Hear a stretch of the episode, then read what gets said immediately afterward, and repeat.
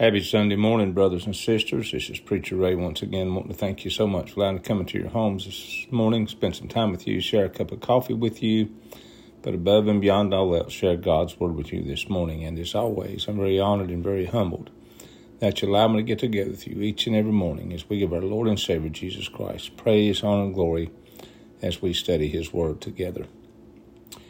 You are going to die because you have preached rebellion against the Lord, as told to us out of Jeremiah chapter 28, verse 16. These sobering words were delivered to a false prophet named Hananiah. He prophesied to the Jewish people that Jerusalem would be restored from Babylon within two years. This prophecy contradicted the clear teaching of Jeremiah that they would be there not two, but seventy years. Satan has his prophets who look right and sound right. They are like Hymenaeus and Alexander, who, by teaching that the re- resurrection was past, shipwrecked their own faith, as told to us in 1 Timothy chapter 1, verses 19 and 20.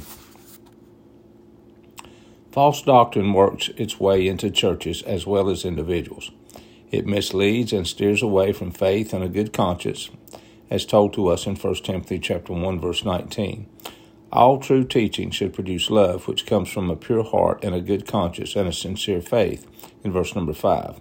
The teaching may look good and sound good, but does it lead to godly actions? Does it lead us away from meaningless talk, as in verse number 6, and focus us on saving sinners? Keep your doctrinal ship down the middle of the channel. Beware of the shorelines, no matter how appealing. The rocks of destruction are lur- lurking just beneath the surface.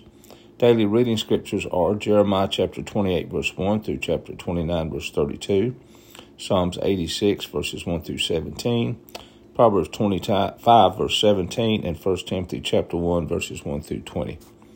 Thank you for joining in with me this morning. God bless. Jesus loves you, and I love you. Thank you.